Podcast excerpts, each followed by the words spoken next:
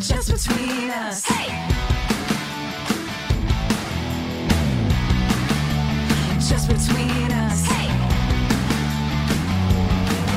Hello! I'm Allison Raskin. I'm a writer, director, and shoe size six and a half. Oh, I'm Gabby Dunn. I'm a writer, bicon, bisexual icon, and I have bad handwriting. I have bad handwriting. I know, both of us do. It's very bad. Mine's worse, I'd argue. Uh, yours is more chicken scratchy, but mine is very loopy, and so it is hard to read. Mm, I can't read my own handwriting. Really? Yeah, and sometimes that's for the best. Like you look at it back and you're like, who wrote this? Or you're like, no, I'm, I- I'm like, I know I wrote it, but I don't know what I wrote. oh, that's fascinating. Yeah, and it sucks because now I'm taking notes in class, and so I have to like really try so that I can read it later. Can you type the notes? What is this, 2020? Oh, so no typing of the notes? I know. I prefer to to handwrite my notes. I just think if I was typing notes on my computer, I'd be more distracted in class. Oh, because you'd be like on Twitter? Yeah, or just like my computer is like like my time versus like I have my notebook and I'm in the front row and I'm paying attention. You sit in the front row, you nerd. Yeah, of course I sit in the front row. You really, you purposefully sit in the front row. In one class, yeah, the other class is like a U shape, and I sit right by the door for an easy exit. Okay, so what is the benefit of sitting in the front row? I just uh, I like it. I I'm closest to the teacher. Uh, okay, and that's why. So you don't get distracted? Yeah, But don't you worry that they're like staring at you? No. I actually um I think that she really likes a lot of encouragement when she's talking and so I make sure that I'm nodding a bunch so that she knows that like she's being heard. Why are you emotionally supporting the teacher? Cuz we should all emotionally support each other. Wow. This is just between us, a variety show filled with heartfelt advice Ridiculous games. and brutal honesty. I would never sit in the front. Never in my life. Well, I did it at first and I was like, "Hey, why not?" And I enjoy it. Uh, that's does anyone sit next to you? Here's what I'm picturing. I'm picturing the teacher, you, a full row empty, and everyone else like four rows back. No, there's always at least three other, four other, five other people in the front row with me. Really? Yeah. I guess because, you know, they must care as they are paying to attend school. Exactly. It's like so different. It's graduate school because you want to be there. Yes. And, you also like don't care about being cool. Oh, nobody does? I mean, I don't. That'd be so sad if you did. You came back and you're wearing like a leather jacket like Fonzie, and you're like, I'm just trying to be the coolest person in graduate school. Wow, I feel like you have a really weird definition of cool. Uh, yes, absolutely, I do. My definition of cool is like very 1950s, like you roll up on a motorcycle and you're just like smoking a cigarette in class, combing your slick back hair. I'm shocked you don't smoke cigarettes. Uh, not anymore. I Yeah, mean, but like in- it feels like it's up your alley in a certain way of like nervousness and like coolness and like posery. I it's not I, it's not good for you. I don't want Yeah. I don't want to get sick. Well, speaking of getting sick, we have an incredible episode this week with Dr. Abdul El Sayed, who is the host of America Dissected and an epidemiologist, and I'm a fangirl. Yes. Oh, you wanted to talk to him about Wellness. Oh, well, perfect. What is what an amazing dovetail I've done for all of us. And later we'll be discussing children and climate change. is it selfish to procreate in the current environment? We'll hold off on that, but yes. Uh, but first, hit it! International question! International question! International question! Anonymous, but she swears she's international. Wow. So any country in the world, But picture not it. America. Not the United States. not the of United America. States of America. She could be from Canada. Could be from um, Vietnam. Vietnam. Yeah, could be from anywhere. How many countries do you think you could list? Not enough. Same here. Not enough for a person who went to college. okay, Anonymous's question is How do I fight internalized homophobia? Oof. Let me elaborate. My brother recently came out to me as bi. He is also experimenting with gender, drag, makeup, etc. My brother and I were both raised in a household that is not LGBTQ friendly, so I have a lot of internalized homophobia growing up towards myself. Spoiler, I'm queer too. Mm-hmm. Over the last few years, I've learned to accept myself for who I am and others for who they are. But when my brother came out, I was shocked, and the first thought that came to my mind was, No, you're not. Obviously, I did not say this out loud, but I don't understand where these thoughts came from. I thought I had fought off all the internalized homophobia when I started accepting myself and became proud to be part of the LGBTQ community. How do I go about this and be supportive of my brother? Oh, okay. Let me break it down. So here, there's this thing uh, that I experienced called uh, I, I was calling it sort of like a, a mirror, where I think sometimes this ha- and this happens to all people, where when you see someone who is similar to you, you are put off by it. You don't like it. Um, if you're a loud person and you see someone else who's loud, you're you are maybe off put by it. And when I was in high school and I was closeted and I knew that I was queer, but I didn't uh, I didn't want anyone to know and I didn't want to talk about it and I had a lot of internalized hatred about it. I had a teacher at my school who in retrospect very obviously a lesbian. And I did not like her. I was scared of her. I was like didn't want to be super associated with her.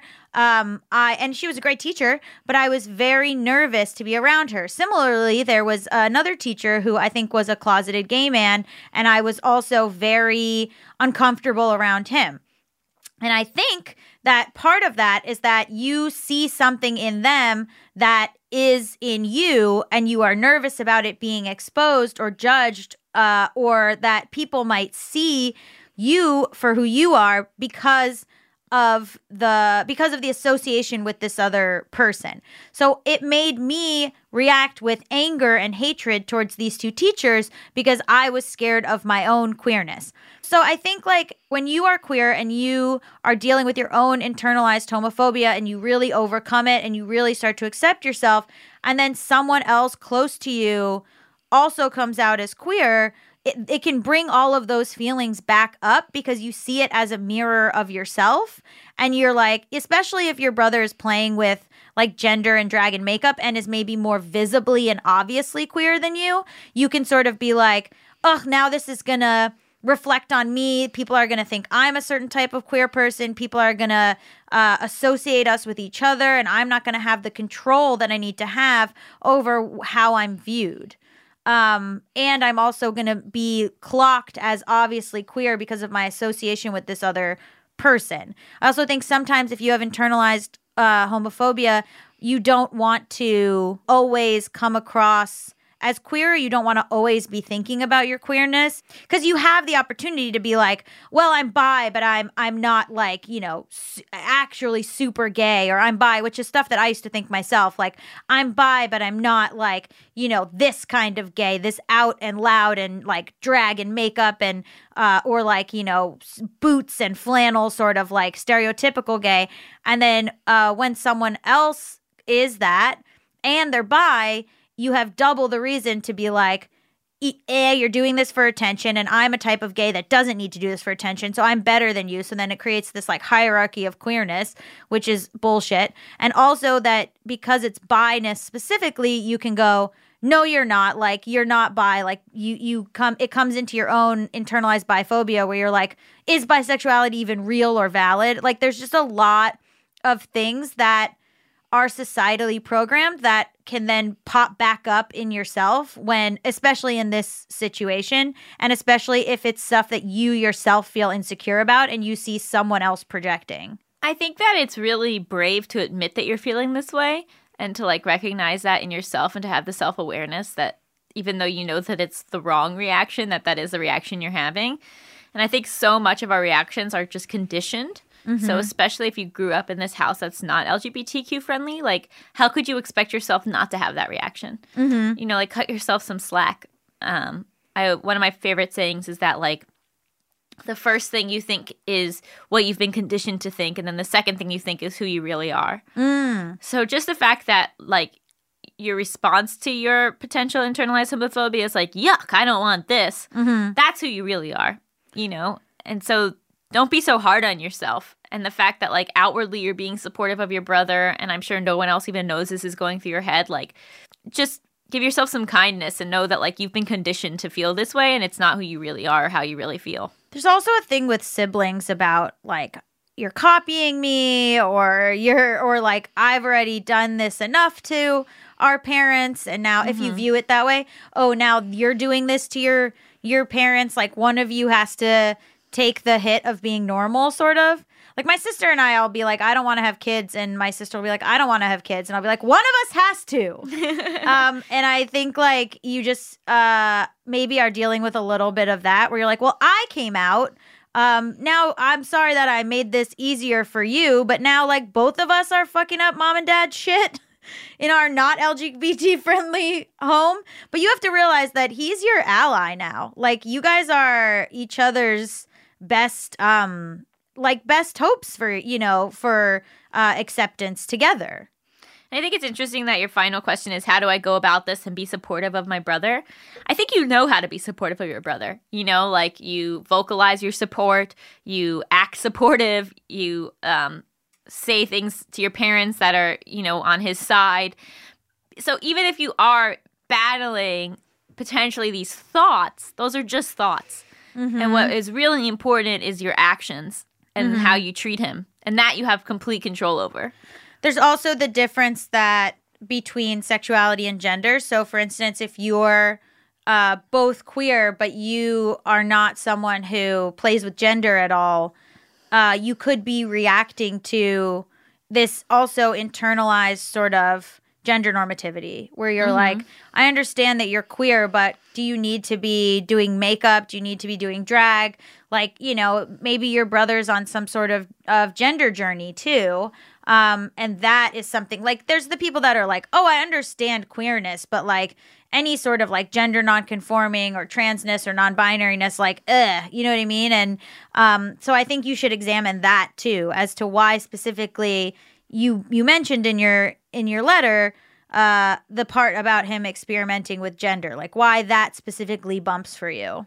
Because that's different. Like you you're like well we're both we both have the same sexuality. Why would i be um you know having these thoughts? But like are you both expressing it the same way? Is there a gender thing on this you know on this side for him that's not happening for you? And are you making room for that? That's a very good point. Thank you i am a professional gay If you want to submit your international question, send it to justbetweenuspod at gmail.com. That's justbetweenuspod at gmail.com. Stick around after the break. We've got a very juicy interview with Dr. Abdul El Sayed. I'm so excited. Just between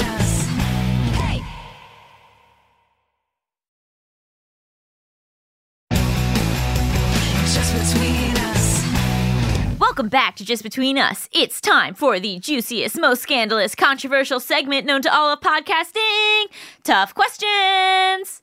this week we have uh someone that allison is super excited about so why don't you give the introduction Yes, so a few months ago, I started listening to a podcast called America Dissected, which completely changed my life about everything.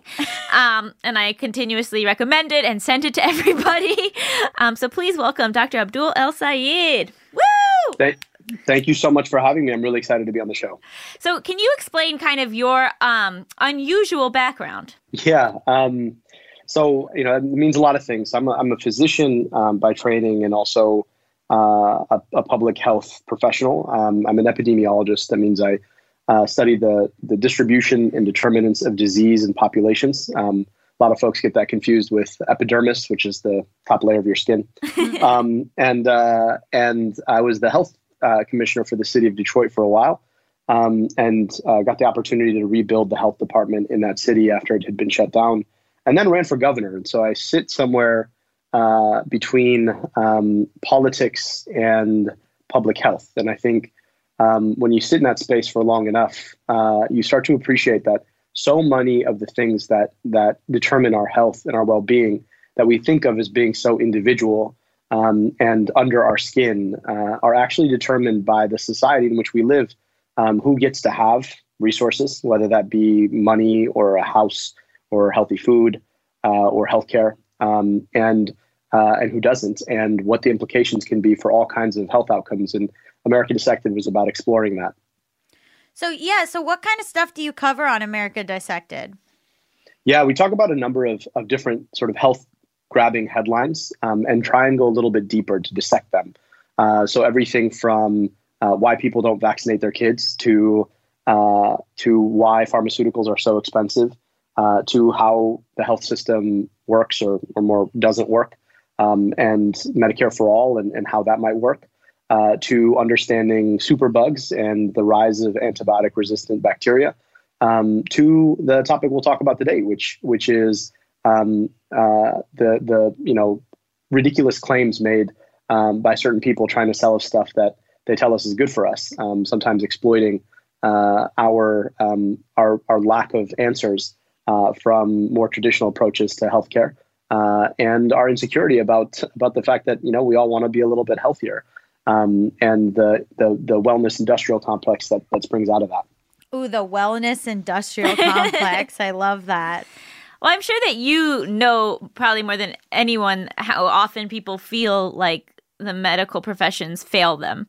That like they go to the doctor and they're either they have a really hard time getting diagnosed or they're um, their concerns aren't taken seriously or like it, they're priced out of certain treatments and so i think we understand why people turn to these alternatives but how can someone recognize when maybe they're getting caught up in something that's not true Yeah.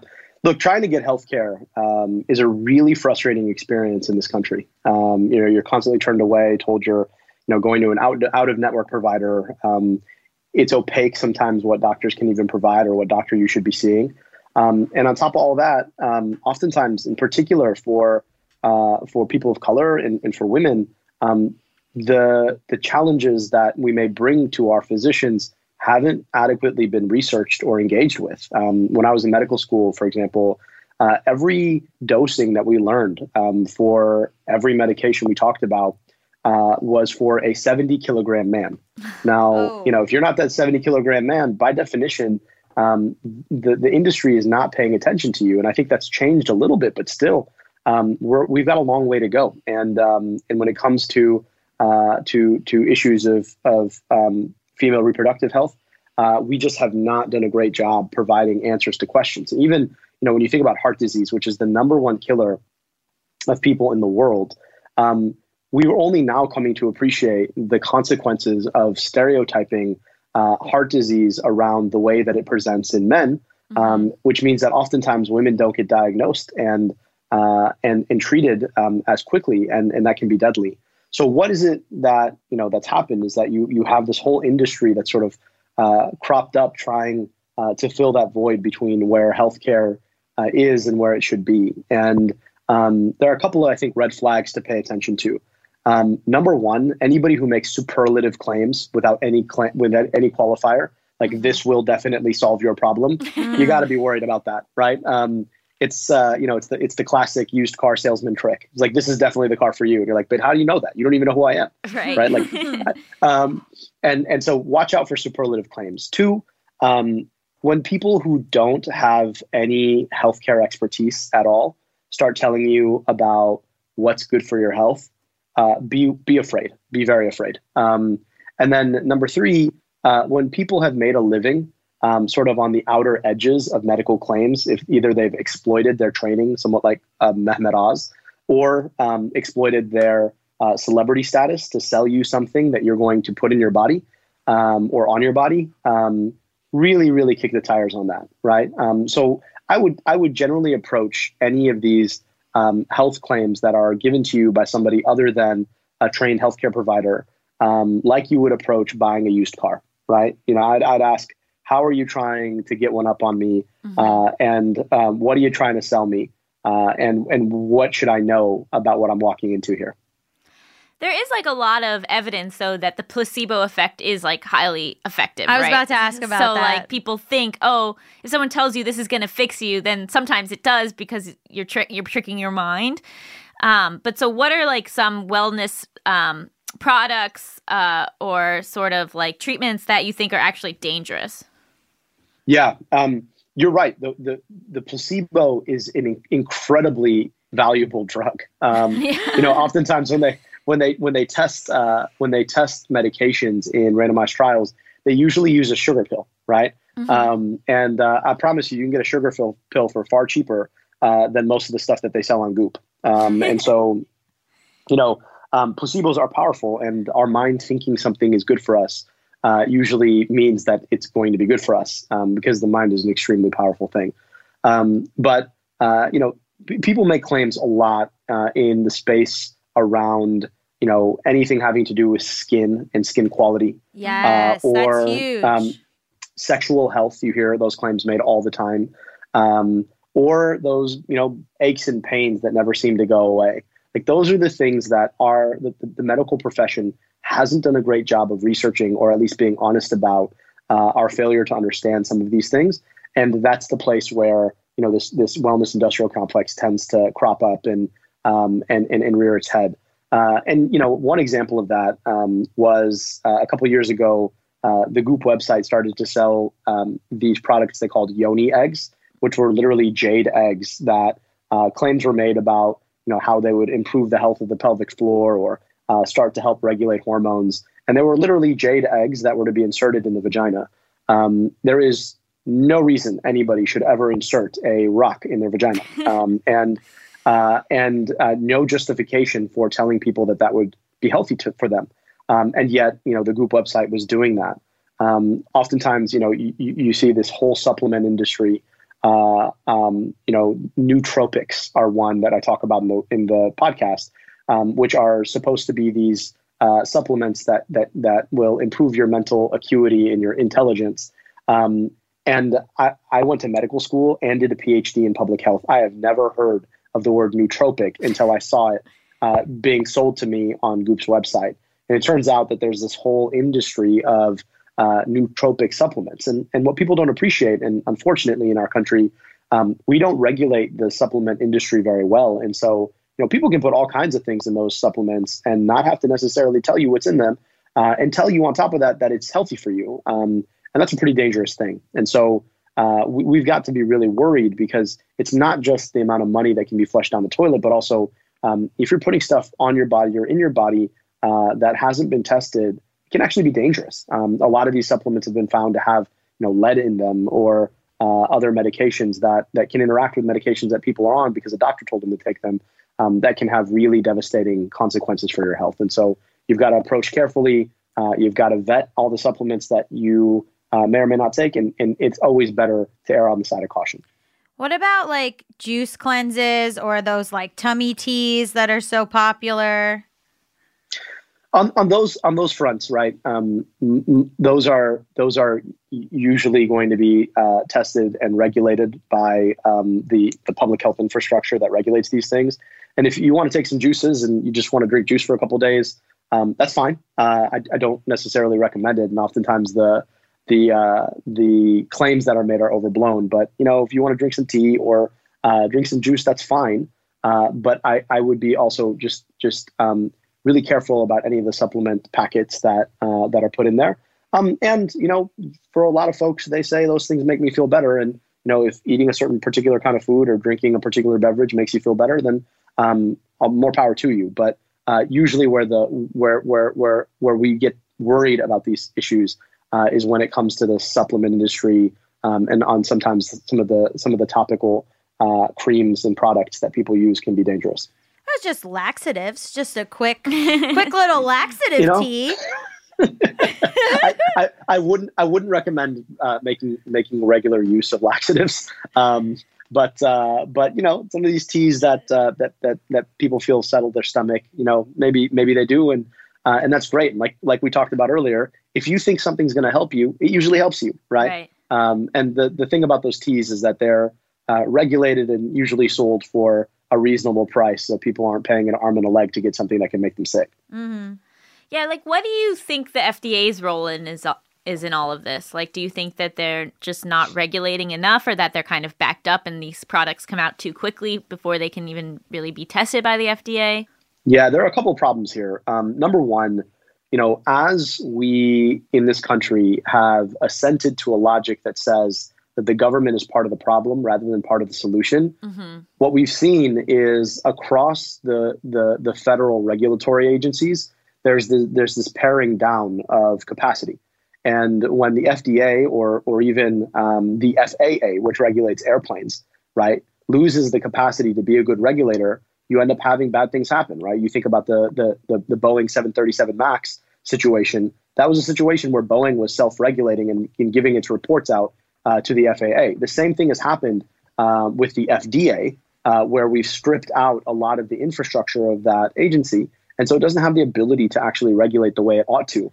Um, and on top of that, it doesn't regulate the the supplement industry at all, and I think that's a glaring problem.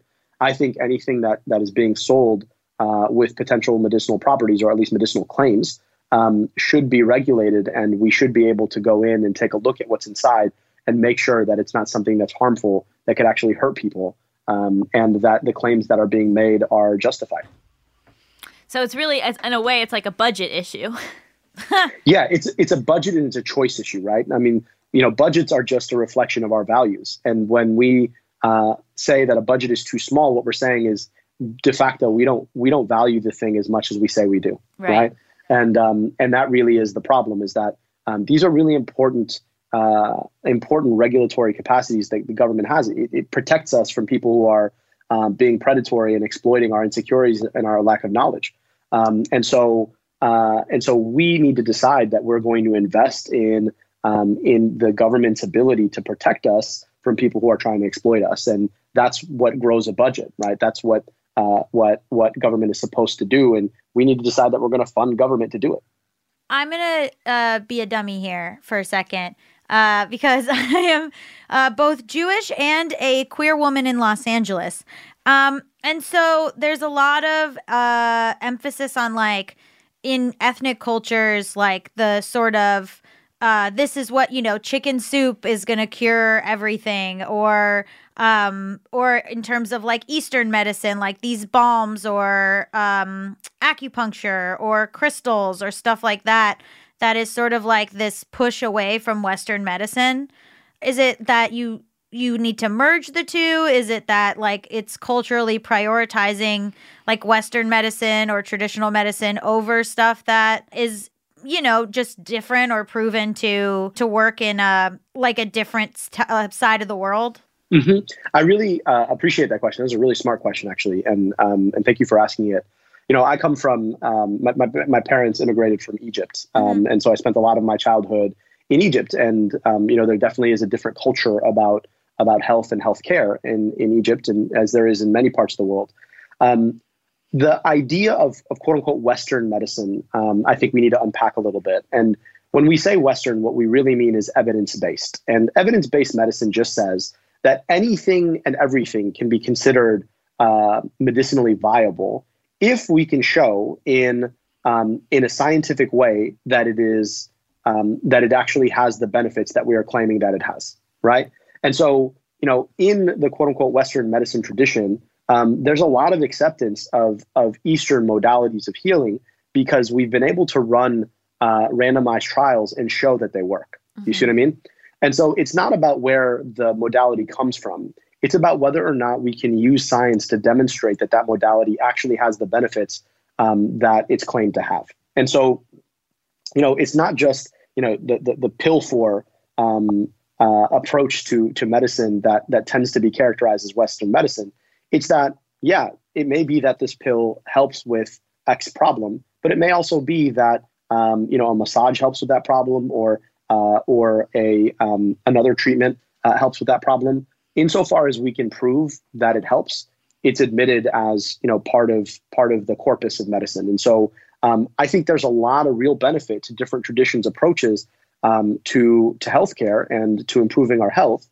But to me, I just say that the standard is show me that it can work um, across a population in a randomized trial, and I think it's great and people should use it. At the same time, you know, you know, a cup of chicken soup, right? There, there's a lot of there's a lot of good reason why you know if, if your if your stomach hurts, go go drink a cup of chicken soup. It won't hurt you, right? Um, and uh, and it and it may just help you. Uh, the problem is when um, people dress up potentially exploitative uh, and untested chemicals as um, as a science-based solution. So take that example I showed you. The, I told you about the nootropics, right? They're using the cloak of science to try and dress up something that's not scientifically tested as a scientifically based uh, solution. Or right, folks who uh, who continue to argue that something truly is a solution for a problem when a number of tests have shown that it's not. You know, so healing crystals, for example, um, there's no evidence, and uh, people have asked this question. There's no evidence to suggest that holding a certain kind of rock is going to make you feel a certain kind of way. How if you really you. want to buy that, How dare I'm sorry. you? I'm, I'm, I apologize. the you really lesbian the community of Los Angeles is rioting right now. I will say this: if you want to buy the crystal, it's not going to hurt you. The the crystal, right? Like holding a crystal um, and uh, and feeling like it makes you feel better. That's fine. Like if, if you really want to do it, but um, as long as nobody's making the claim that there is strong scientific evidence that that crystal uh, truly does solve the set of problems, um, and you know you're buying the crystal with with good knowledge that this is what someone thinks could help you, and that someone has no basis in in, in rigorous science to say that, but that you feel better when you use that crystal. By all means, uh, holding a crystal is not going to hurt you. I'd love to get your thoughts on um, medical marijuana because that is something that has been tested to help in a lot of That's different right. situations. And so, why why do you think do you think that the government is doing a huge disservice by not making it um, legal federally? Well, personally, I, I just believe we ought to be, you know, we need to legalize marijuana. Um, I think we just need to move move forward on that. Like even beyond um, the medicinal value in certain circumstances, right? Um, There's the realization that there's no reason why this particular substance uh, should be illegal when uh, something like alcohol is legal, right? Right. Um, you know, the alcohol has substantially more dangers associated with it than marijuana does. Um, so there's just a double standard in the way we use it. And then there's the civil rights point, which is to say that um, arrests for marijuana possession among black and brown Americans are substantially higher despite no higher likelihood of use. And so we've created a place where policing, uh, a reason why policing, systematic policing, over policing of minority communities has led to this um, or contributed to this problem of, of mass incarceration. And so um, we need to legalize for all of those reasons. I'll tell you that, you know, in med school, I remember um, a case where uh, a, a child with severe epilepsy, a disorder where you have multiple seizures, you know, all of the medications that they tried to give this kid failed. Um, and then they put the kid on marijuana and the kid was seizure free. Um, And so um, there's a, a lot of good benefit. And I also, I, I think we haven't fully researched marijuana because it's been schedule one for a long time.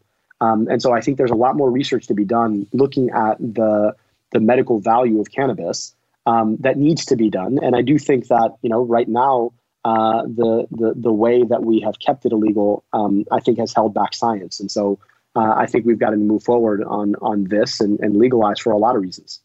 Yeah, there was a lot of stuff that I I looked into uh, way back about how uh, people are buying up the patents for marijuana and like you know in terms of the pharmaceutical industry, like buying up these these uh, medicines. For instance, like you know Martin Shkreli buying the AIDS medication and then jacking up the price.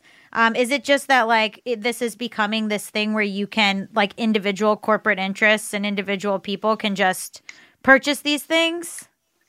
Well, you're touching on a, a much broader um, failure of our for-profit pharmaceutical system and our for-profit health system to uh, allow us to bring the right medications to market for folks who need them. Um, Right. And you're right. Like, I mean, if you you sort of buy up the formulation uh, and you can sort of sit on it and wait until uh, there's enough evidence, and then all of a sudden you jack up the price, um, just like has been done with so many medications in America.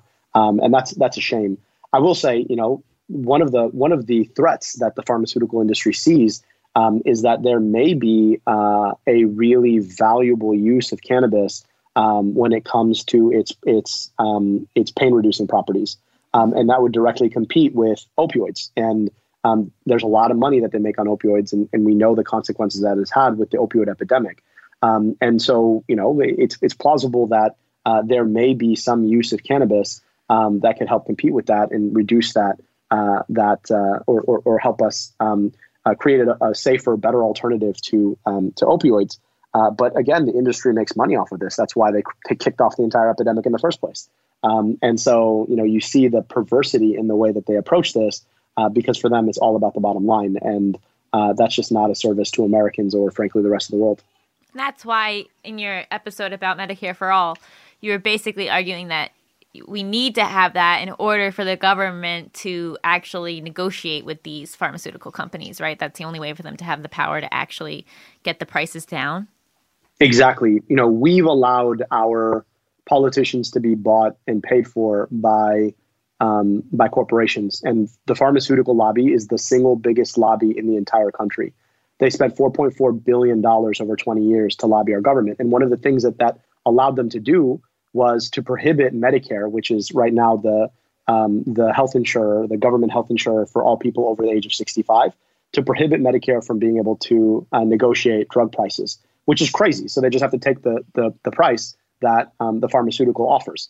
Uh, and under Medicare for all, uh, we'd be extending Medicare so it covered everybody, Medicare for all, um, and uh, we would need to allow it to negotiate with those pharmaceuticals to bring those costs down um, so that people can afford their medications. Because you know, I, have met too many people, um, in particular seniors, who are on fixed income who just can't afford their meds, and so they're rationing their medications. They're taking half as much as they need to, and of course, medications don't work like that, right? You need to get a certain amount uh, in your body for it to be effective, and so it's like they're taking no medication at all because some pharmaceutical corporation and their CEO are making gobs and gobs of money and see their greed as being more important than the health of the people that they're intended to serve.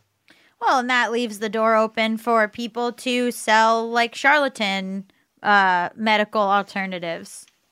That's exactly right. That's exactly right. Is that you know we've allowed our health system to be captured by these corporations, exactly. So to open the door for uh, quote unquote alternatives that we know are no alternative at all, um, but that cost a lot of money still. So people are getting uh, both um, robbed of their ability to get the healthcare that they need because of corporations, and then getting exploited by other corporations because of it. Or they think that it's not like, oh, the medication they're giving me is, you know, poison versus like this is this is all natural. This is, you know, uh, comes from a plant or whatever. That's right. And I'll, I'll tell you the, the, the saddest thing um, is that, you know, we're talking about people in pain, right? Whether it's uh, it's you know it's body pain or it's the pain of insecurity about a problem that you um, you want to go away and you know the exploitation that is implicit in this um, is just it's devastating, right? So to exploit somebody in pain for a dollar, I just I just think is it's like one of the worst things that you can do in the world. And unfortunately, we've set up our entire healthcare system so that this happens all the time. Um, and it's the way the system works. It's we can do so much better in this country. If you feel like you're being failed by the healthcare system, you know, so someone who would be vulnerable to potentially buying into this cult of wellness, like what advice could you give to that patient to advocate for themselves and to, to get the care they need? Well, I, I would say that you know, number one, speak up to your doctors. Don't don't let doctors bully you around. And if you don't feel like you're getting the service that you need, um, speak up or find another provider. Um, you know, you deserve to be respected and cared for, uh, and to have your questions answered, and to be spoken to with respect and dignity um, by by your your your practitioner. That's number one. Number two, you know, if you're exploring alternatives uh, to what your doctor might might tell you, I would just I would just say bring skepticism to the table um, you know, at core, science is about skepticism, right? Mm-hmm. In science, there's a claim that's made, and then we use an experiment to try and knock that claim down. All the time, being skeptical about whether or not that claim is true. And so, if somebody's trying to make a claim to you about how you know this pill or or uh, that cream is going to solve your problem, be skeptical, right? Really dig in and ask why, how, based on what information, where has this worked before? Show me the evidence. Um, and and that skepticism, if if you bring it to those conversations, uh, can both save you a lot of money and potentially protect you. And then the third thing I would say is that you know there are a lot of patient advocacy groups that have come together around advocating for more research or uh, or more engagement with some of the problems that remain unsolved in our healthcare system. And I'd encourage you to raise your voice that way too, um, you know, and be an advocate for that issue because the chances are is that uh, none of us really suffer alone. If you're if you're uh, facing a problem, there are other people who are like you. And the beautiful thing about the internet, when it's most productive, is it brings like-minded people together and creates a framework uh, and a forum for you to um, to to pool your ideas uh, and to and to collectivize your voice uh, to to getting a solution, a real solution to that problem. Do you also think that the way that um, insurance is set up right now is causing it so that doctors can't be as helpful as they could potentially be? Absolutely. One of the problems with the insurance system, right, is that um, you know it's incentivized. The whole system is has really been corporatized in the way that everything is about the money. And so, you know, the doctor that you see is you're one of, you know, 10 patients they got to see before lunch. And, mm-hmm. um, you know, they're being measured by these RVUs, which are relative value units um, that they have to produce. And so the amount of time that they have with you is getting smaller and smaller and smaller. And so they're trying to focus on the the quote unquote big problems, but what they think are the big problems may not be the things that you as a patient think are the big problems. And so you got to speak up um, and you got to take control of that uh, medical encounter to make sure that they're answering the question you want answered. What do you think of these doctors that you pay like a yearly fee and then they're accessible to you all the time? Oh, I didn't even know about that. Yeah, it's like a, Yeah. it's a new pra- like type of practice. Oh. They called it um, direct primary care, and um, you know when I was running for governor, we actually uh, we actually signed up all of our staff um, on the campaign uh, to uh, a direct pri- primary care provider, and you know we we pay nineteen dollars a month, and they'd get to go see that doctor whenever they needed to, and they really really liked the experience actually. And I know the doctor um, has been a big proponent of this model because uh, it allows him to not have to worry about you know do I get ten minutes or fifteen minutes with my patients, but uh, to be able to take care of those patients as they need to. So it's a cool model. I will say that you know it is um, it's great for folks who can afford it. Um, I do think it's a it's a fantastic alternative uh, right now in the system, but we've really got to reform the system so that folks feel like they get that kind of tailored care uh, no matter who they are, because we can do it. I mean, this is the richest, most powerful country in the world. The idea that our healthcare has to be the most expensive, the least efficient, um, and and one of the least effective dollar for dollar is is ridiculous. Um, we've just got to decide that we want a system that serves us rather than a few corporate CEOs. Yes, and this is why I recommend going to my doctor's office, House of Intuition on Sunset and oh my Mohawk, god. uh, which Oh my god. full of creams and um, sage and uh, Palo Palo Santo and crystals. Oh, as far as the eye could see. Put them Oh. in ya, put them on ya. Uh, thank you so much. Would you like to play a game show after uh, telling us everything that's wrong with America? I, I'd, I'd, I'd be happy to play the game show. If, if the hy- hypothetical is like, will we fix this in America? The answer is yes. Oh, I love that. See, I think there's so much right now, especially leading up to the election. There's just this pessimism that it's not possible to fix.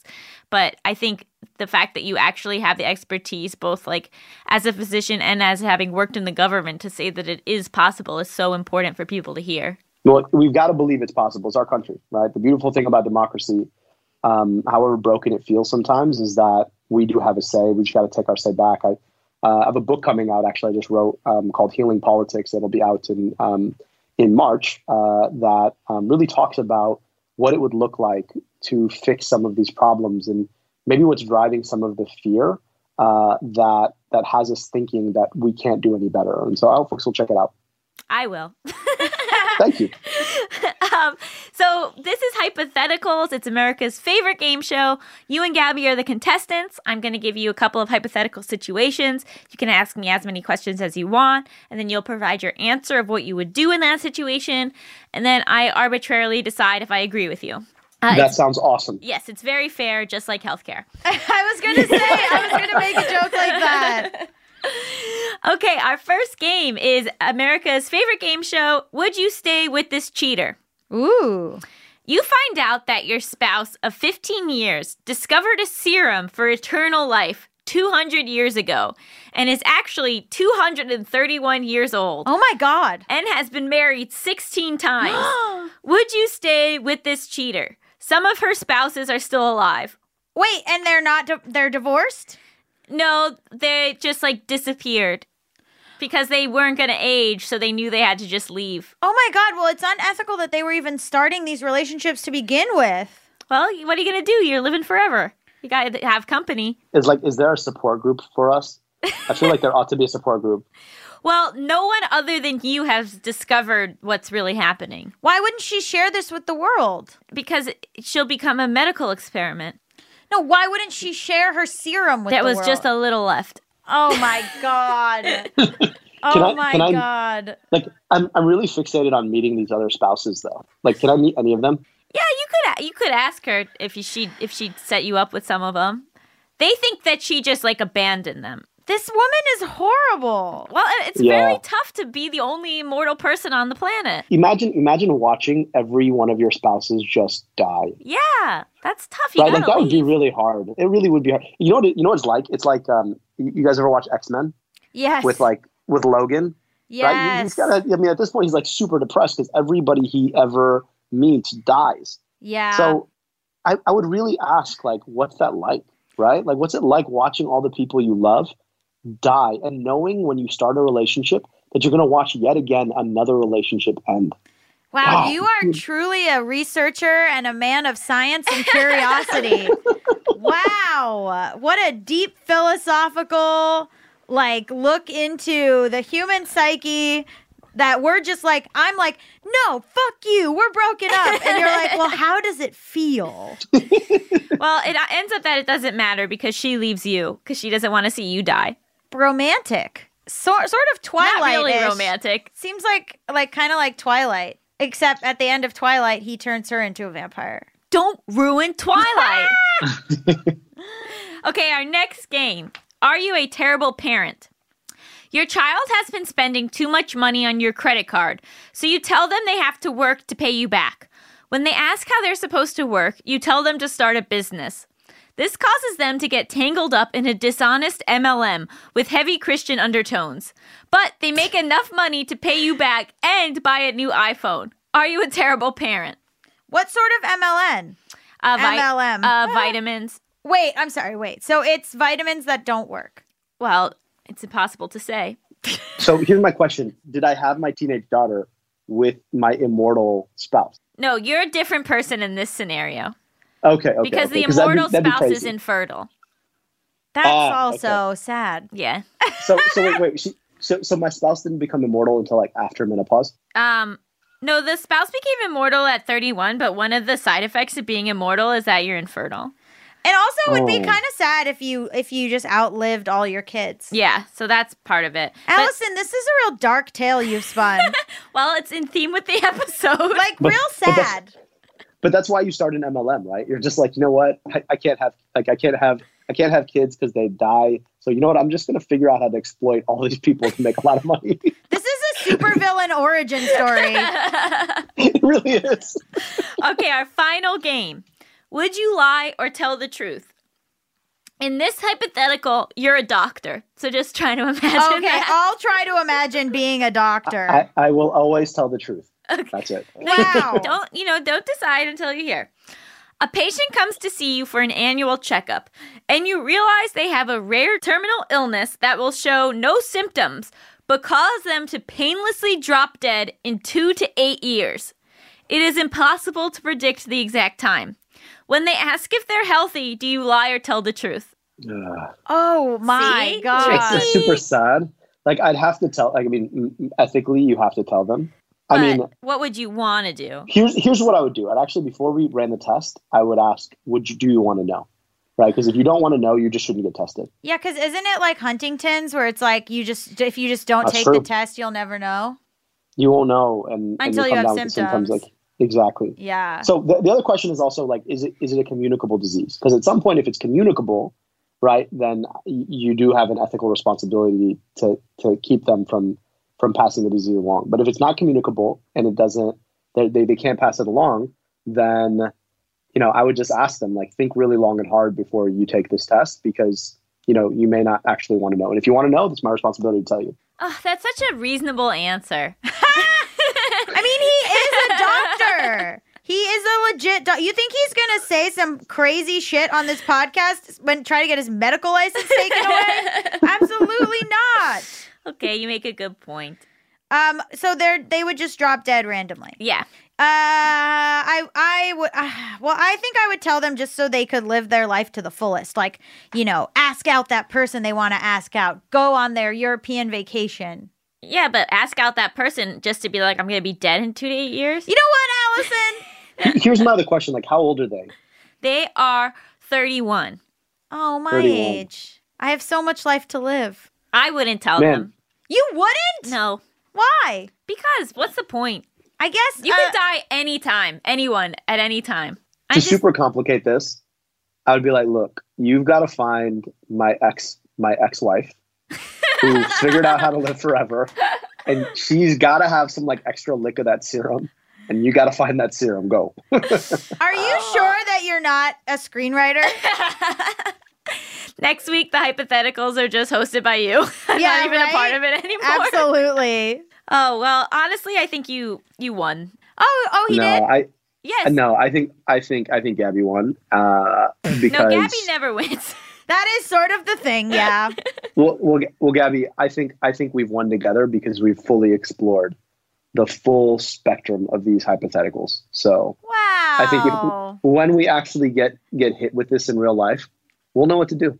We'll be ready.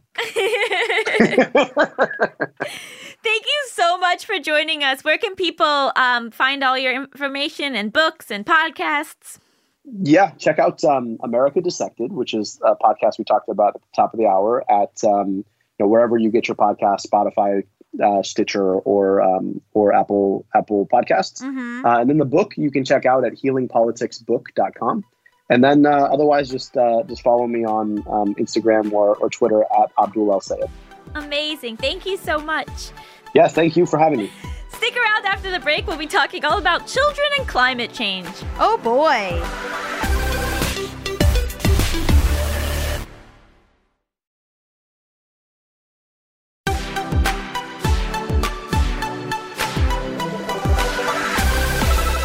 Back to Just Between Us. It's time for topics. X X X X X X X X X X X X X X X. Baby. Woo! wow, I was not expecting a baby, and I appreciate it. You weren't expecting. How did you do that? Baby. How do you? You can't I do can't do it. Nope, not even close. Um, so this week's topic is children and climate change. Oh boy. Look, I mean, this is. I feel like going to be a quick one, which is, um, it is. Is it selfish to procreate in the current environment? Yes. End of list. Like I, I am unclear on if the Earth will be around in in thirty to fifty years. Um, I am unclear about the situation politically at all. Uh, I, I, you know, I'm queer. I don't got the money for IVF. I don't know if I got the money for adoption. Might need that money to try to escape what I assume is a, a full fascist takeover. So I don't know. I'm not in a real good headspace right now for this conversation.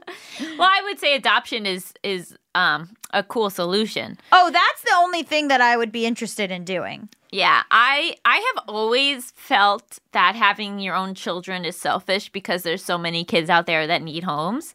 I know, but then it's like hard to judge because so many people really want it and they really care and it's like devastating to them when they can't do it and I know. So I totally have seen that and know how hard that is on people and so I I get it. Like I really get that that is like an intensely personal thing. But also for me personally, um, I've always thought maybe I would want to adopt one because I have uh, a, a genetic mental illness, um, and two because there are a lot of kids out there that don't that don't have um, homes or that don't have parents that want to love them. And I was growing up in Florida. My mom was child custody attorney, so I saw a lot of that firsthand. But also in Florida, while I when I was growing up, uh, gay adoption was illegal Mm-hmm. there were you were not allowed to adopt kids if you were gay um and so i never thought that it was a thing that would be possible for me uh but now it is so why not take advantage of it I guess one of the questions about this is does how long you live outweigh whether you should live at all? So let's say like oh do you know what I mean? Like so you bring a kid like I have a kid tomorrow and the world doesn't end for 70 years, right? But then so they only get to live to 70 instead of 100. Does that m- mean I shouldn't have the kid at all?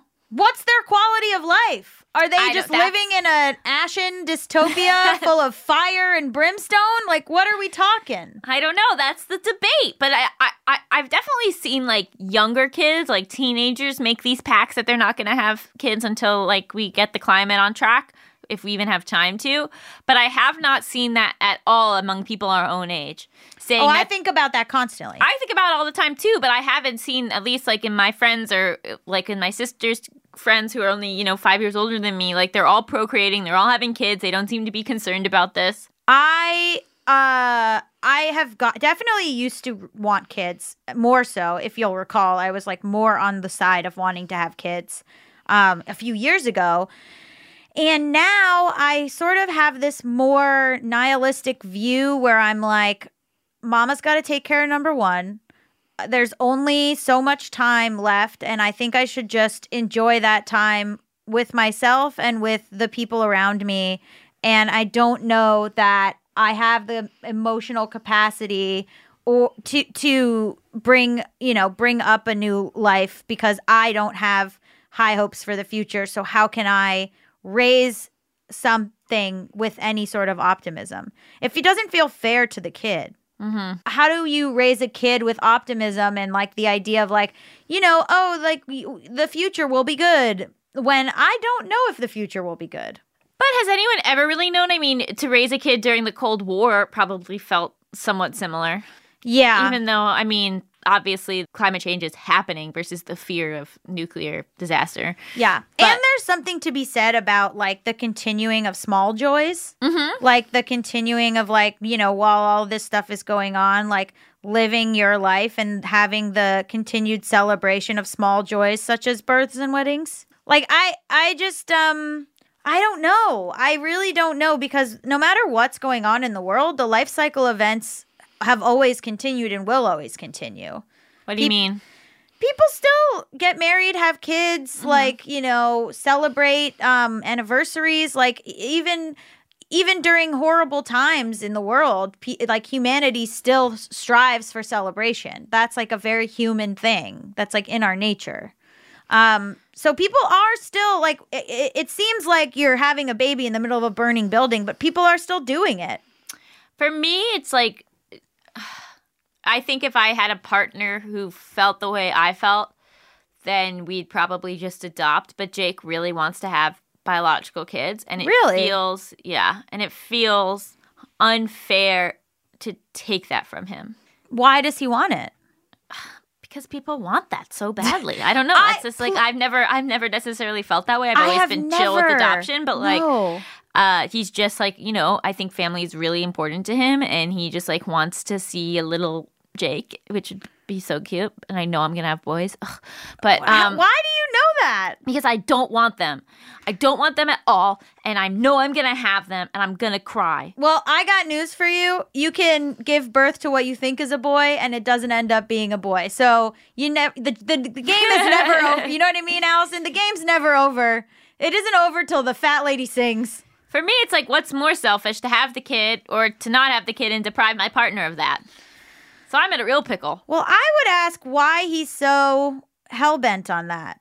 a lot of people are you're acting like that's an unusual No, point of view It's not unusual. I just don't understand it. The same way that like I think I I I don't understand monosexuality as a bisexual. It's like I I don't get it. Like I and I would love for people to write in and explain why they really want biological children because it's something that's just foreign to me and I'm not judging it. I just I just can't think of a reason. Can you? I think some people have a fear that they won't love their adopted kid the same way, Ugh. or that the adopted kid will come with a lot of issues. Guess from- what? I got news for you. My, Cheyenne is my parents' biological child, and she came with tons of issues. Believe me, I understand that I've made these same arguments, but I'm, I'm just explaining people's point of view. Yeah. You Uh. don't you get the kid you get. It's like you get what you get and you don't get upset. like that's the whole thing. I also think that there's something about like seeing a little you grow up is just like fun. Yeah. And, but like- you can shape and raise the kid to be with your values and characteristics. To a certain extent, Yeah. temperament is biological. Um, Yeah. Well, I mean, but it can be, you know, exas- exacerbated or or funneled into different ways or whatever. I mean, I I guess I get it. I get it. Also like family legacy and like wanting your family to have this sort of whatever like continue and stuff. Um you know, I, I guess like I definitely worry about that because I'm like, well, May May survived the Holocaust for me to be like, thanks, but no thanks. um, so I don't know, but but I also think that any kid that you get, you're gonna start to love it. I mean, hello, I adopted my dog, and now I would die for my dog. Like, I know. You don't have to convince me. Yeah, I understand the not wanting to deprive your partner of that. But then I guess it's like, well, if the apocalypse hits, um, what do we do about the kids? That's my my goal right now is a, to is to get him to agree to a one and one. Oh yeah. Oh, Wait, Like just one kid biological, one kid adopted. Oh, that's interesting. And then never tell them, never tell Jake which one's which. Fascinating experiment, you know what I mean? And then he he starts being like, "This one looks like me," and you're like, "Does it?" I guess this almost comes back to the hypothetical about like, do you want to know when you're gonna die or not? And is it he- healthier just to like keep living as if you're not all gonna die, and therefore you keep having kids? Yeah. I don't know. Oh, who knows? And then I'm like, I would only have, I would only ha- adopt one. And then people are like, you can't only adopt one. Only children are weird. And then I'm like, why do people always say that? Oh, they're not weird. They're just like unique and have to have good imaginations. Yeah, I mean, I I only want one kid, but then the issue is that then they want to talk to you all the time. That is annoying. Yeah, you want them to have someone else to hang out with. Yeah, you just get them a dog. You're like, leave me alone. Like when you get a cat for your other cat.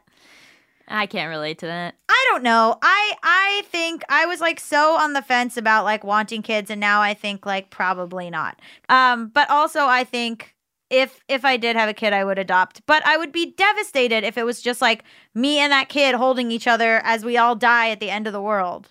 Yeah, but if you're adopting the kid, that kid was gonna die anyway. At least you're holding it. I love this podcast because I just think we really get to the heart of the issues. We're really just like talking things out in a way that like definitely helps people. Tamika, want to come on in and give us your opinion? Tamika, do you regret producing this show? No, I think that we have really cool, interesting conversations on this show. Uh-huh. So diplomatic. Uh-huh. honest. Um, you guys are just honest, which is good.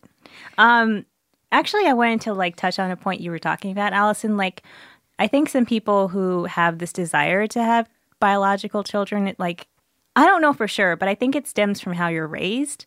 When you see this as an important life step to have a child and raise a child, it's like you get in this mindset where you think you might be missing out if you don't do that. Um, and so it just like feels like this biological urge to see another like little you that you get to raise.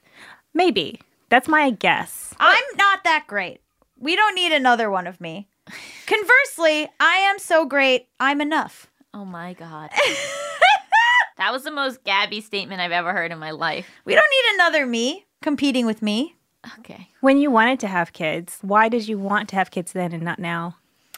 Um, because my I loved my grandmothers so much and they died, and I wanted to continue on their legacies. Like I had a lot of pressure. Not even I didn't want my own characteristics, but I like wanted to to carry on like my I guess like my one grandmother who died when I was 14, which uh really stuck in my craw. It's like uh, she she my mom looks exactly like her. I look exactly like my mom. So to me it was like I would have a, a in my mind a daughter who looked exactly like this lineage of women.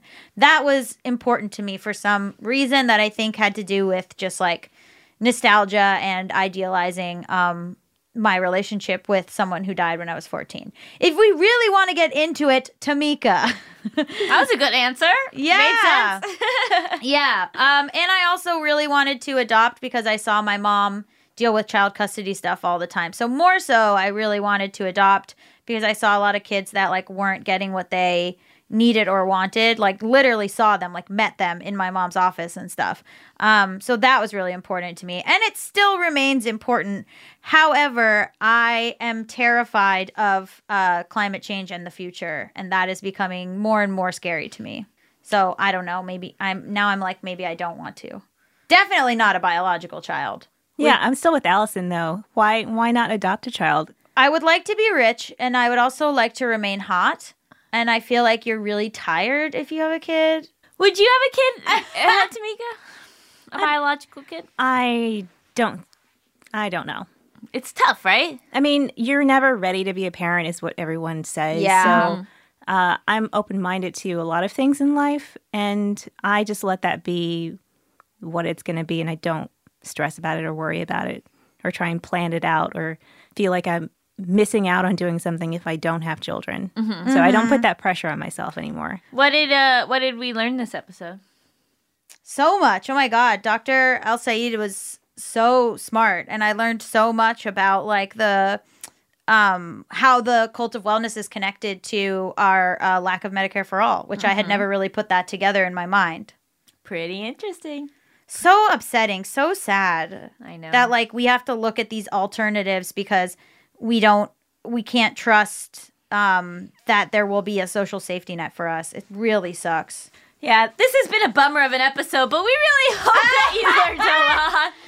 Thank you to Dr. Abdul El Sayed for being our guest. Just Between Us is hosted by me, Allison Raskin. And me, Gaby Dunn. our engineer is Brendan Burns. He also composed our killer theme music. Our producer is Tamika Weatherspoon, and our supervising producer is Josephine Martirana. Our executive producer is Chris Bannon. Just Between Us is a production of Stitcher. Do baby. On- what baby? Do it like Baby. Oh,